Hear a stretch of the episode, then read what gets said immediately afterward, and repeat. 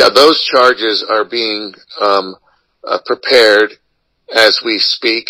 Uh, the nation has a nation prosecutor, which it is entitled to have under the nation's uh, judicial system. The nation has a, is a defender. It will offer free uh, legal assistance to defend those who have been charged when they are charged.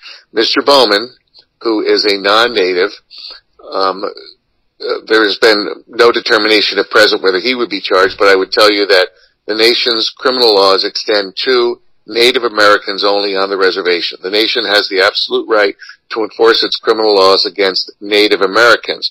Mr. Bowman, we believe is not, as your reporting has indicated, is not Native American. Therefore, the nation would have the ability only to detain him and turn him over to appropriate law enforcement authorities. The same would be true of the Canadians. When Canadians come to um, to the reservation, they are not Native Americans. The nation again would only have the right to detain and to turn these individuals over to um, to uh, local or state law enforcement.